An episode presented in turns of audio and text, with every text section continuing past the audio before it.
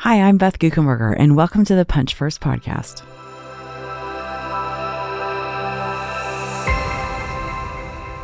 I'm here with my husband Todd, and we're having this discussion inside. It's like a discussion inside of the discussion about the acronym that we created in order to help get some muscle memory, some spiritual muscle memory when you feel under attack. Oftentimes, when we get under attack, you're just like, uh, I don't know what to do next. I'm I'm distracted by the consequences of this attack. I'm distracted by my own thoughts that are running and racing and feel trapped inside my head. I don't know what to do. If we can learn this acronym, we'll have a step-by-step path out of that feeling and into what we hope is spiritual victory. So we talked a little bit about yesterday the idea of confession, probably one of the most critical certainly the most critical first step, but one of the most critical steps out of the six of them. But today has a really important role, this letter O of combat, which is observing the tactic the enemy is using. And the reason the reason to observe the tactic is we want to get smarter and smarter. If you think about what anything you know from any military or war movie you've ever seen, or if you have experience in the military, you certainly could speak more to this. But you want to know how your enemy moves. You want to know you want to be able to anticipate what they're going to do. There's only so many ways to rearrange sin. So we've already seen all the things he knows how to do. If I know how he works, then, I mean, then I can anticipate what he wants to do. Todd, you and I do this all the time. We talk when we have a a critical dinner coming up, a hard conversation we anticipate, when we have a vacation, when we have a an event with a lot of expectations, what what do we say to each other? Oh, we, we say, "Hey, let's punch first. Yeah. I mean, literally, it's that simple. We we we, we start calling things out, and I, I, think the the fun thing is now I, I think I do it in my regular rhythm. Yeah, daily. Like last night, I did a premarital counseling session, and I thought to myself, okay, now the enemy's going to attack our marriage. You know, you, you just you you know where where the enemy tends to kind of drive a wedge in. And then if he would attacked our marriage, then I felt like, well, why am I giving mar- premarital counseling? You know, like this, it's like this whole snowball effect. But if you, the more we see, the more we observe, and the more we call it out. Yeah, in the in the book, I talk a little bit about what what they call the OODA loop. So you can research that more or certainly see some of it in that chapter um, for day 14. But the OODA loop is this military term that means observe, orient, decide, and act. And the principle is you can't, you don't know how to counterattack, fight first, fight against, fight in general if you don't know what direction am I fighting in and and what's the smartest way to to be prepared for this fight? What's what tool do i need for this fight? You know what what weapon will i use? And we'll go on to talk in the rest of the acronym about the answers to some of those questions but before we can get to the answers we've got to do the observation. And the enemy he, he tends to not be all that creative. So if he's been successful in my life before in the area of discouragement, he's going to try to discourage me again. If he's successfully disoriented me or caused me some fear or or recognized how distracted I am with pleasure, he's going to see that as my Achilles heel. In the beginning of Throw the First Punch, I tell the story about when I was in Key West with my friend Julie and we were on this uh, shark excursion and they guarantee or your money back that you will see sharks up close and personal. But we're in the wild. So I was like saying to the to the guy like how can you guarantee it? And he said, "Oh, just watch." And they get out in the middle of the waters and then they would rip open these fish that would bleed into the water and sharks are attracted to blood and they came every single time up to the boat because they they wanted the blood that we had in the water. And I remember watching that and thinking to myself this must be how the enemy works. When he has seen blood in the water he knows I'm coming. This is this is low fruit hanging. This is already someone who is wounded.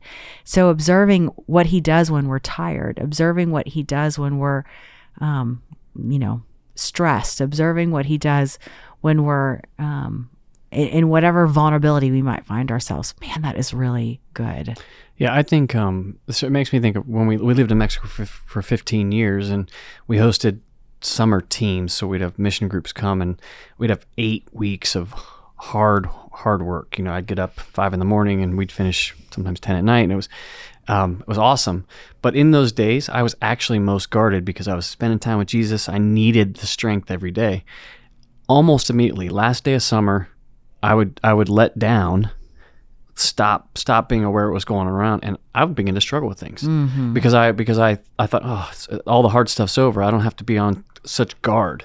But the reality was i i let down and i stopped observing. I i stopped saying hey, i want to be the fight be in the fight. But the other thing i think is important for me is the short term things are tempting. Like but i i need to think about what i what i want the outcome to be because knowing that like you know temptation or pride those things can be a lure like almost like bait.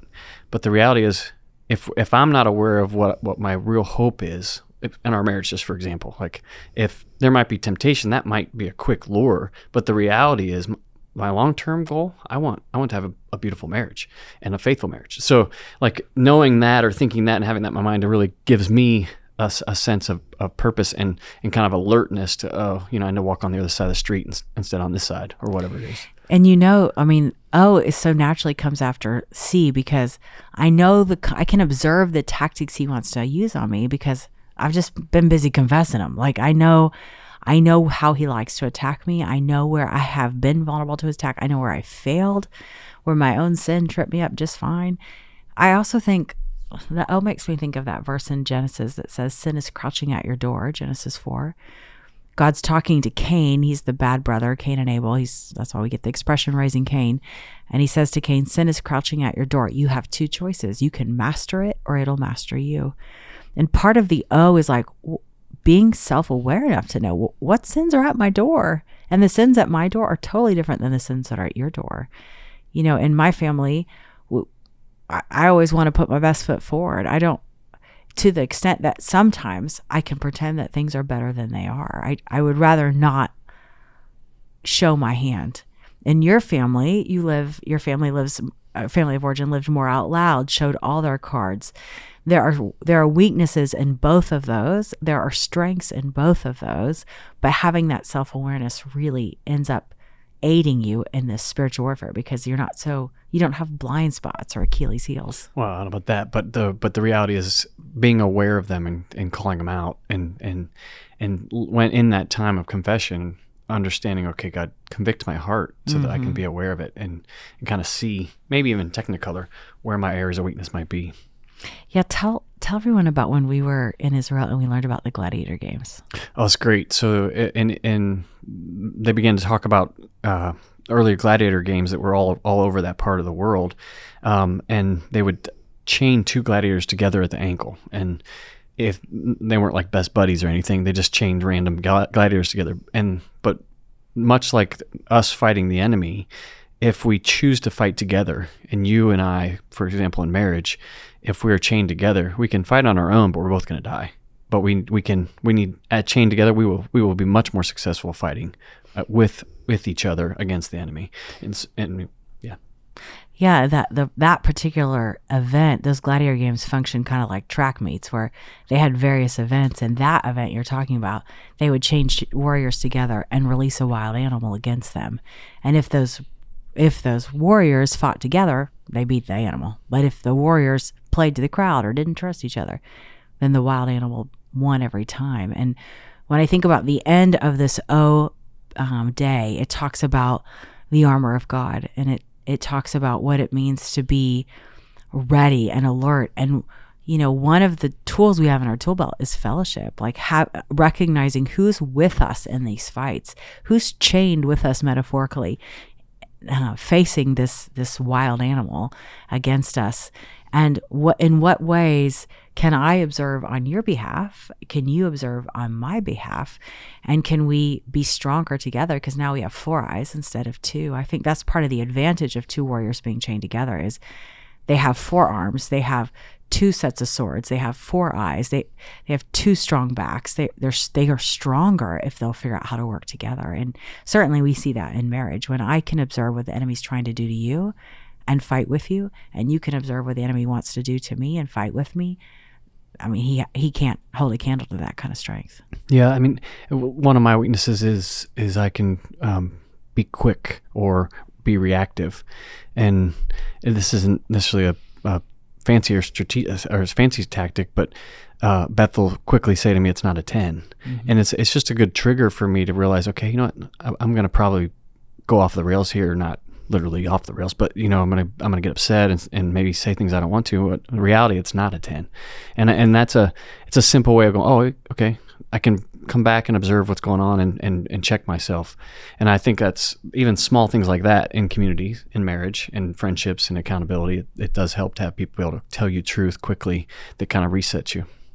Yeah, so certainly I just would encourage you not to skip this step. It seems really like, okay, you can get your head wrapped around confession seems really important. And maybe some of the subsequent letters will feel like skills you've already built or ideas you've already kind of metabolized, but don't skip the O. Observing the tactic and understanding how the enemy wants to work will go a long way to spiritual victory. So, whether you're processing this alone with the Lord or together with some friends, think about and look be on the lookout with one another for how the enemy tries to attack.